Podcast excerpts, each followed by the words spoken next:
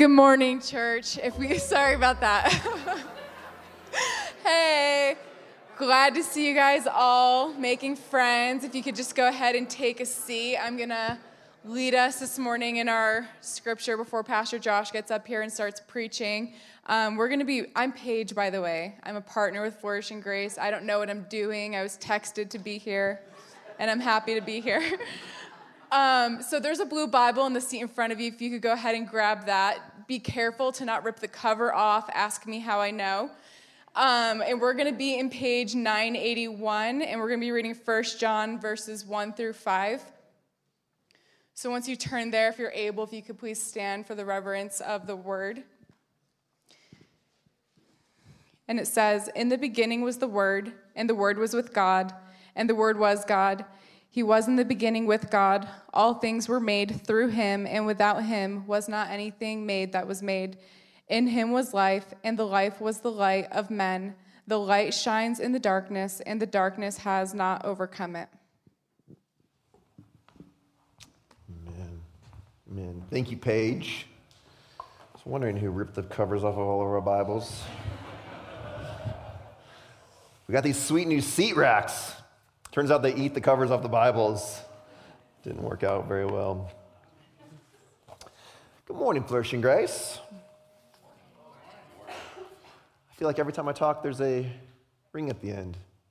Good? Okay, cool. It's good to be back with you guys. Um, so I, I've been gone for the past two Sundays, and so I get to come back and, and preach again. It's so good to be back. And, and yes, we are in the season of Advent, as we've already talked about this morning, but the season where we look at the first coming of Jesus, and we look forward to the second coming of Jesus, right? Advent uh, just comes from the Latin word adventus, which simply means coming, right? This is these weeks leading up to Christmas where we pause in this kind of unique space to look back at the coming of Christ and look forward uh, to his second coming. And, and last week, Benjur kind of took us through those first few verses in John chapter one. We're going to be walking through John one all through the weeks of Advent leading up to Christmas Eve, where, of course, the Word becomes flesh. Can't wait for Christmas Eve here at Flourishing Grace. Uh, but this morning, we're just going to focus in on those last two verses that Paige read, right? That in him was life, and the life was the light of men. And the light has shined in the darkness, and the darkness has not overcome it. Okay? That's what we're going to focus in on this morning. And as we do, as we do, I want to ask you this question, right? What do you long for more than you long for anything else in the world? What do you long for more than you long for anything else? Like, what if you could get one thing for Christmas, and it could be anything, like any magical thing, the waving of Santa's magical hand, right? And you could get whatever you want. What would it be? What is your greatest longing, your greatest desire? What is your greatest hope? Well, what do you want more than you want anything else in the world? What is that thing for you? What, what is the thing that you lay in bed at night thinking about? What is the thing that uh, you've, you've maybe shed tears over? I, I don't know what that thing is for you. And I think if we went around the room, we would realize that, I mean, that, that thing is probably different for almost every single person in the room. But here's what I know. Here's what, here's what would be this, this, the theme of all people in this room. Whatever that thing is, it is the thing that you believe is going to make you the most happy. Whatever that thing is, it's the thing that you believe is going to make you the most happy. And every single one of us in this room, every single one of us are pursuing that thing, the thing that we believe is going to make us the most happy. I love how Pascal puts it. If you've been around Flourishing Grace, you've heard me read this quote before, but I'll read it again and probably again and again. Pascal puts it this way, the great mathematician, philosopher, theologian. He says, "All men seek happiness. This is without exception. Whatever different means they employ, they all tend to this end. The cause of some going to war and others avoiding it is the same desire in both, attended with different views. The will never takes the least step but to this object. It is the motive of every action of every man, even those who hang themselves." Every human being on the planet at all times is pursuing the things that they believe are going to make them the most happy. Whatever that great, deep desire of your life is, or even the small little things every single day, right? Choosing the donut over the banana, right? Every day, right? What's gonna make me the most happy right now in this moment? We're always, we're always moving towards the thing that we believe is going to make us the most happy. This is without exception. Augustine, the great theologian, put it this way. He said, every man, whatsoever his condition, desires to be happy. It doesn't matter how wealthy you are or how poor you are. It doesn't matter what, what kind of house you live in or what kind of box you live in. Every man desires to be happy. He also said this, Augustine said, for who wishes anything for any other reason than that, that he may become happy?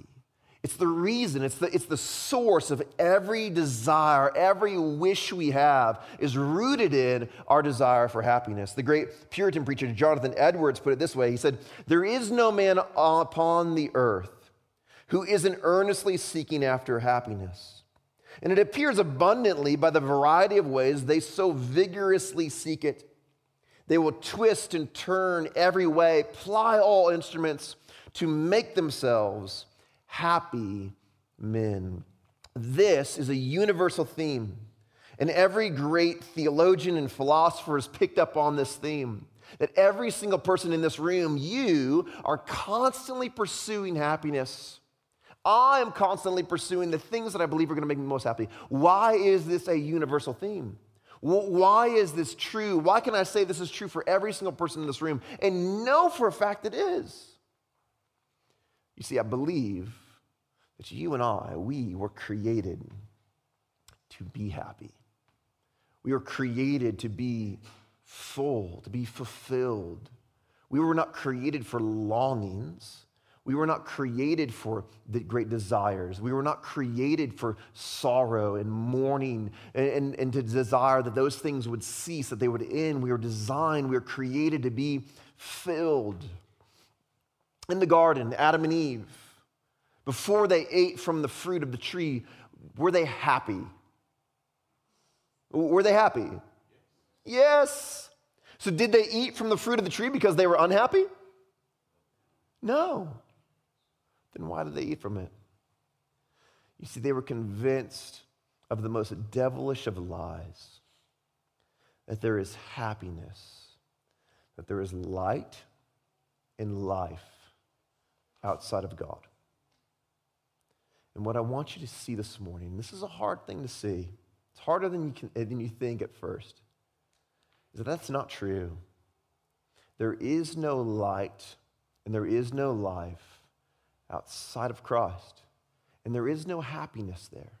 There is no joy. There is no fulfillment. Those things do not exist outside of him.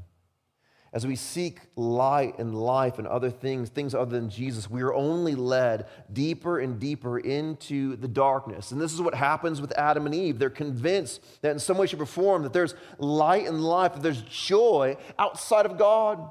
The serpent tells them, your eyes will be opened.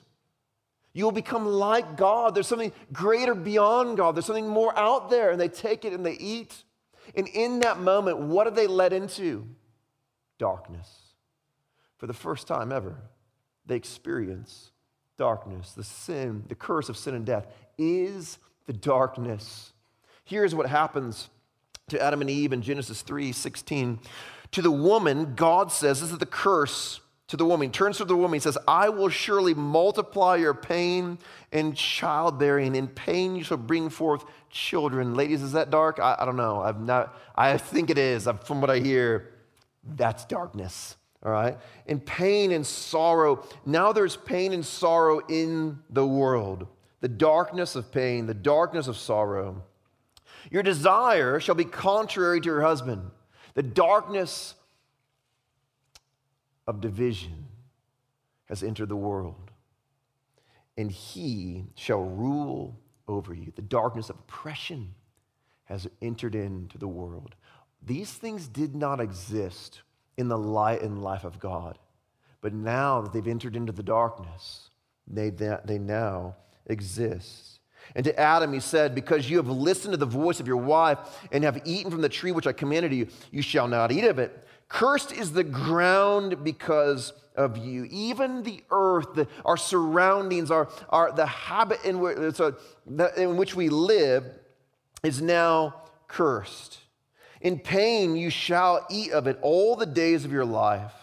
Thorns and thistles it shall bring forth for you, and you shall eat the plants of the field. By the sweat of your face you shall eat bread till you return to the ground, for out of it you were taken. For you were dust, and to dust you shall return. Right? So our work is now darkness. Our work is now this thing that brings us longing that, that, that, that never satisfies. And even our purpose, our meaning from you are dust and to dust you return. There is no meaning, there is no significance. It's all darkness.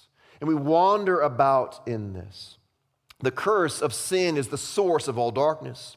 And everyone is trying to overcome this darkness. Everyone's trying to find life. Every human being on the planet is pursuing this. This is without exception. We want out.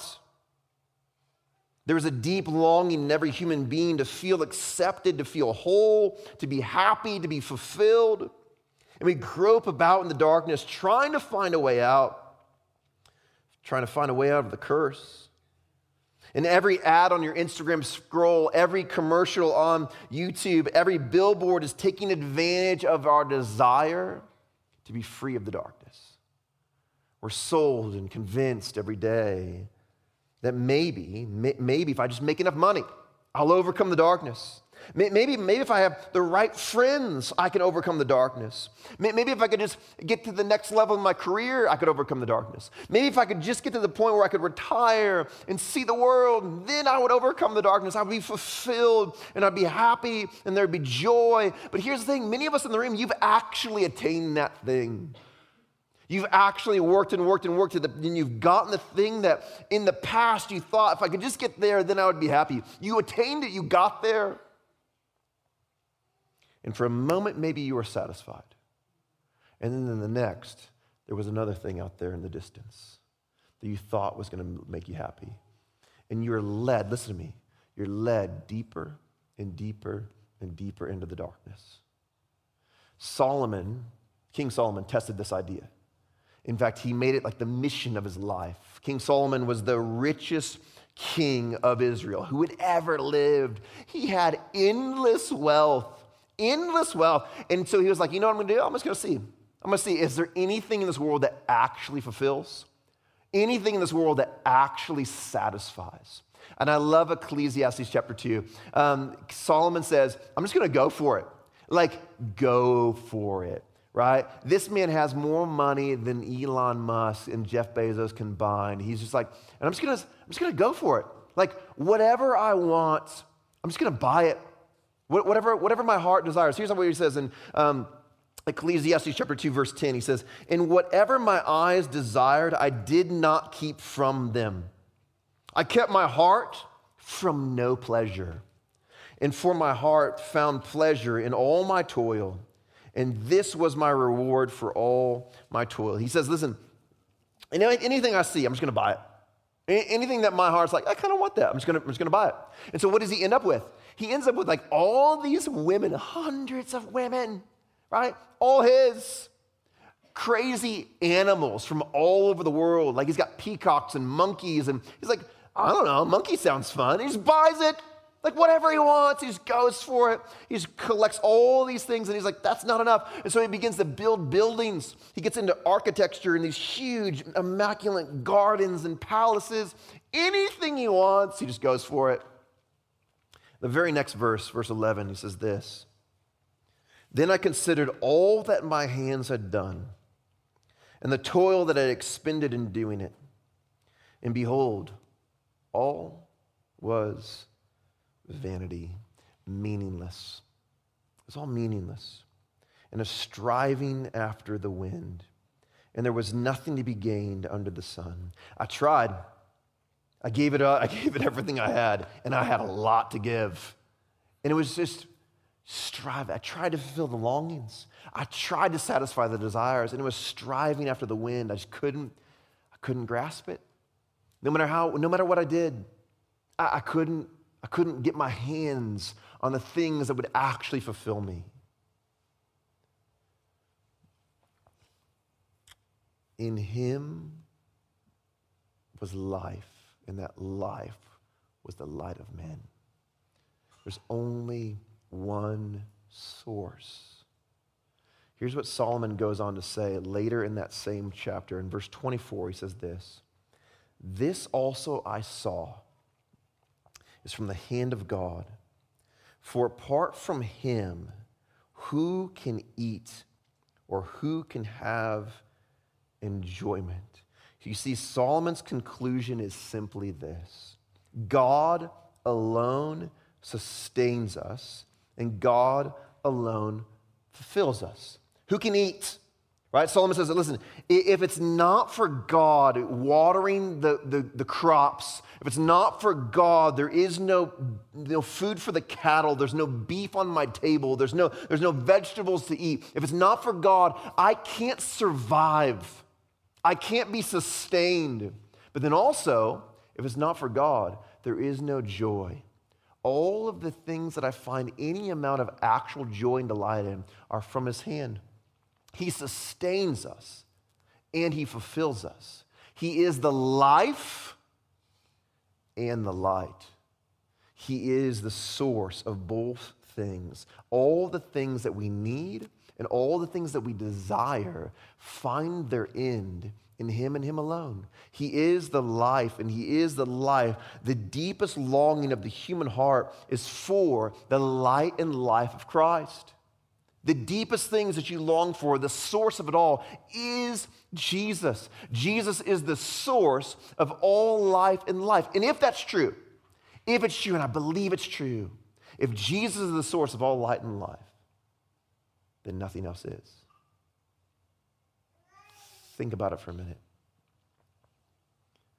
If Jesus is the source of all light and all life, and I believe that this is what John is arguing, and I believe it's true, and if it is true, then nothing else is. C- can you wrap your mind around it? Because I don't think, I don't think we can. I think we struggle to wrap our minds around this, to actually believe this. But this is the whole theme of John's gospel, that Jesus is the source of all light and life. He leads off with it right here in, in chapter one. In him was life, and that life was the light of men. But then in John six, he says, Jesus says, I am the bread of life, the thing that's going to fulfill your greatest hunger, the thing that's going to fulfill your greatest desire. I am the bread of life. In John eight, he says, I am the light of the world, the thing that you long for, the thing that's going to lead you out of your anxiety, the thing that's going to lead you out of your depression and lead you out of the darkness. I am the light of the world. And he says, whoever will follows me will not walk in darkness, but will have the light of life. Come, live after me, follow my way. John four, uh, the woman at the well. Right? Jesus says to her, he says, if you knew the gift of God and who it is that is saying to you, give me a drink, you would have asked him and he would have given you living water, the thing that's going to actually quench the thirst of your heart. It's Christ. He is the source of all life and all life, and it flows out of him to us. The life of Christ is the light that all men seek. I love the way the great Puritan preacher John Owen puts it. He says this, he says, oh, to behold the glory of Christ. Herein would I live, and herein would I die. Here on would I dwell in all my thoughts and affections until all things here below in this life, in this earth, until all things here below become as dead and deformed things, and in no longer in any way call out for my affections. Every day, every moment, the things of the darkness are calling out to you. Every moment of every day, the darkness calls out and says, I will fulfill you. I will satisfy you. This is the great lie of Satan. And you, like Eve and like Adam, you reach for them. I reach for them. Constantly trying to satisfy ourselves with lesser things, things that have no life and no light we give value to, believing that in some way, shape, or form they can satisfy us. But if Jesus is the only source of light and life, they can never satisfy. The things of this world can never satisfy. Not our friendships, not our relationships, not our marriages, not, not our children, not our careers, not our homes, our possessions. None of it can be life and life if Jesus is the source of all of it. So, how do we live free of this? How, how do we how do we walk in this truth? How, how do we how do we live? How do I live free? How, how do I come to the place where, where I, I, I abandon all of the things of this world and I count them all as rubbish, as nothing, as Paul says, and I say, and I, I actually live as though this is true, that Jesus is the source of all light and life? How do I free my heart from the darkness of this world? How do I stop it from wandering about in things that are ultimately meaningless, things that are ultimately never satisfy me? How do we stop this? I want to give us three things this morning real quick, and then we'll be done. First, um, I, I think just, we just must, so we got to slow down. In order to experience any of these three things, I'm going to give you three things, but first, in order to actually experience them, we must slow down. There, our pace of life is doing violence to our ability to, to draw near to Jesus. Our pace of life is robbing us from experiencing the light and life of Christ. And there's no time, there's no time like Advent that, that does as much violence to our relationship as Jesus. Okay, let, let me say that again. There's no time in our, in our calendar year like Advent that does as much violence to our relationship with Jesus, okay? I, I know Advent's like all about Jesus, but it's not, right? It's like the Christmas Can-Can song. You guys know that one? Christmas, Christmas time is here, na na na na na na, shopping, shopping, shopping, shopping. You guys know the song? Go listen to it after this. That's Advent, okay? It's just speed and pace and fullness and craziness and just go, go, go, go, go, go, go, go, go, go, go, right? Because we got we got this kid's uh, school song cantata thing on this night, and this kid's school thing on this choir thing on that night, and then and we got this Christmas party, and we got this Christmas dinner, and then we got to go do these tradition things, and Santa's going to come to um, Gateway, and then he's going to come down the lift at Park City, and then he's going to come uh, to City Creek, and we got to see it all. Like, and we got to go to this drive-through light show down there. We got to go to this drive-through light show over here. And like, every night of the week, there's another thing, and it's just like go, go, go, go, go, go, go, right, all the time. That's Advent, and we can never slow down enough to actually experience Jesus. Buying it, listen to me. Advent's a lie. The season's a lie, that all these traditions and all the lights and all the presents are going to fulfill you. There is no light and life in any of it. It can't be if it's all in Christ. None of it will fulfill. None of it will bring lasting joy.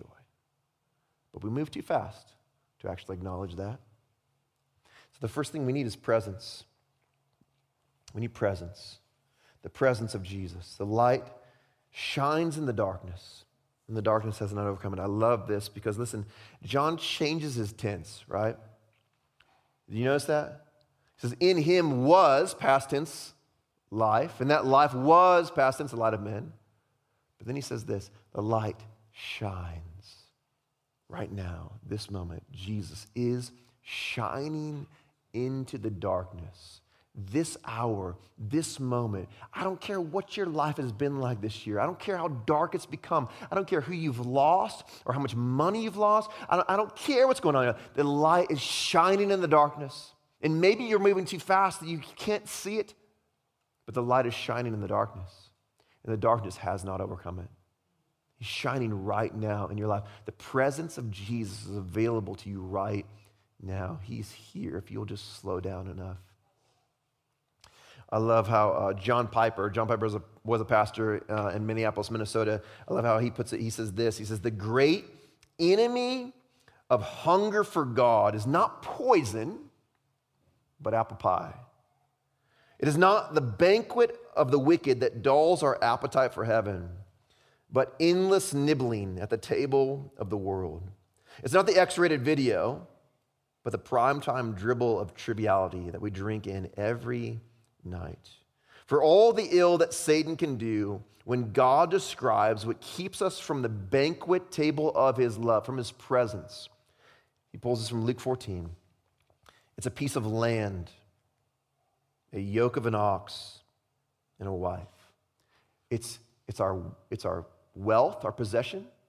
It's our work. It's our relationships. We fill our lives with all these things that seem normal and seem right. It's not that I'm watching the X-rated video. It's that I'm going to the fifteen light shows. That's what Piper's saying, is that we can't slow down. We can't stop. We can't turn it off and just be still, be present. Advent is a season, a moment where we're freed up. This is why at Flourishing Grace, we only do two things in Advent. We go serve together and we hang out on Christmas Eve together. That's it. We don't, so many churches are like, let's do this thing, let's do that thing, let's do that. It's like, no, I don't want to put one more thing on your plate. I don't want to put one more thing on your calendar. I want to free you from that. And so we put out Advent resources, right? Advent devotionals. Um, and they, they're out in the lobby, and you can grab one today. Here's the thing. All the women's ones, the women's ones are for women, they're gone. The ladies picked them all up. They bought them. But the ones for the fellas, I don't know what's wrong with you guys. There's a lot of men's devotionals left out there. And then we were selling them, and then some anonymous donor, I don't know who, said, I just want to buy them all so that you guys can give them away. So all of the Advent resources, there's some out there for families, and there's a bunch out there for men. Fellas, talking to you. And they're amazing. They're awesome. I brought one up here. This thing is so cool. There's like all kinds of like sweet stuff in here that you can do with your family, with your kids, um, some recipes for you to make some cool manly things. These are free for you. And they're out there. And somebody said, man, I want to get these in the hands of people at Flourishing Grace so that you can slow down and make some time. So I want to challenge you. If you have more than one Advent thing a week, one Christmas tradition thing a week, I want you to kill the rest. Some of you are just like freaking out right now. And I know, I get it. More than one is too many. You need to slow down and make space in your day, this Advent season, to enjoy and delight in the presence of Jesus. Because the light is shining into your darkness. But you might be moving too fast to even see it. Next thing is thankfulness. Thankfulness, again, our speed and our consumption of all the things of this world, we, we, we're never actually thankful. We're never actually full. We're never actually satisfied because we're constantly just consuming all the things of the world, the things that never satisfy. But when we slow down enough to actually be thankful, to slow down enough to say, wait a second, everything I have in my life is a gift from his hands. We begin to realize how much we actually have. We slow down enough to say, man, this is so good. My life is so good. My children, my friends, my family, all of these things that will never actually satisfy. The, the, the joy that I have in my life, it's a gift from him anyways. All the things that I have. But we're moving so fast that we can't see it, and so therefore we're constantly hungry, constantly longing, never actually realizing there's a huge feast in front of us if we would just slow down and give thanks. And so in Advent practice, we were actually sitting down as a family a few nights ago doing our little Advent devotional, the shadow and light one. And the question a couple nights ago was, was where do you see God moving right now in your life, right? Um, and, and of course, my, my kids are like, uh, my five-year-old's like, God. That's his answer to every question. It's like, no, no, no, no. Like, where do you see God moving right now? And you're like, God. No, no, no. But where do you see him moving in your, yeah, never mind. Forget it. Um, Desiree, where do you see God moving? Yeah. Uh, where do you see God moving in your life right now? And it causes you, that question alone causes you to slow down, to pause for a second. Say, think about my life. Think about my days. Think about my week. Where is God moving in my life right now?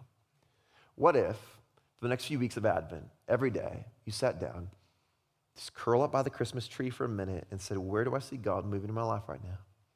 And you just wrote down five things every day that you see God doing.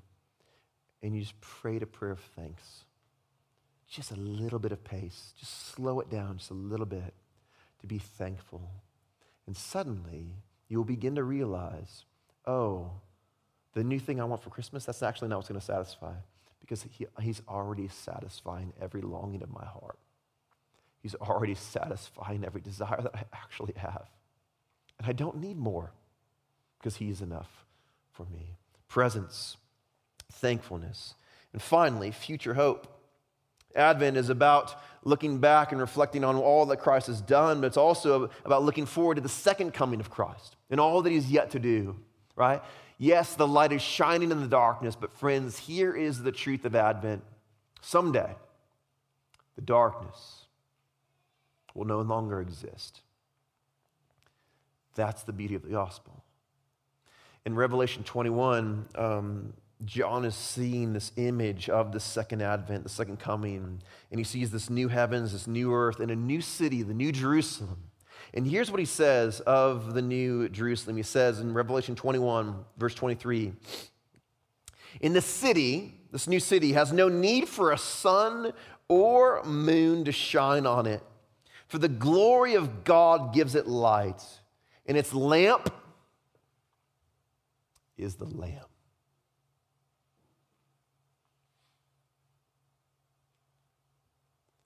The source of all light and life is its lamp. By its light, the nations walk. The kings of the earth will bring their glory into it. And its gates will never be shut by day. And there will be no night there. No more darkness. No more mourning. No more sorrow. No more tears, no more longing. You were built for that. You were made for it, to be constantly, always fulfilled, constantly, always delighting, totally happy. Listen to me, in Him. In Him, He's the source of all joy and all delight, all happiness. It's there in Him, and one day we will have it fully. But in this moment, this one right now, we live in this in-between, the first Advent and the second Advent. We must be a people who slow down and stop allowing our pace to do violence to our relationship with the source of everything that we long for. Can you slow down? Be present with Him. Find your thankfulness in Him. And remember that one day, all of those longings will disappear. I want to challenge you during this Advent season to write that verse down, maybe print it off, tape it to your steering wheel or your, the door in your house, or as you go out and as you come in, and every day remind yourself that one day all of your longings and all of your sorrows will be brought to an end by the source of all light and all life. And if He's the source, nothing else can be. Let me pray for you guys. Jesus, we come before you this morning With, with treasure in our hearts, knowing that you are the source of all light and life. And, and we, we ask for your forgiveness because we don't live as though that's true. Intellectually, we might nod our heads and agree, but our heart disagrees. So would you help us to slow down? Would you help us to find nearness to you, find presence? Would we know that the light is shining into our darkness right now, that we can draw near to you right now in this moment? You are here. And if you are here, then everything we long for is right here. It's with you. And so fill us with thankfulness. Show us where you're working. And fill us with hope. Remind us that the end of our wicked longings, the end of our lesser desires is coming. It's coming.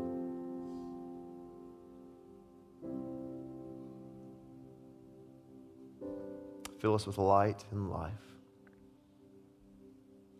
Help us to know and believe that it's only in you. You are the source of it all, and therefore nothing else is. I pray these things in your sweet name. Amen.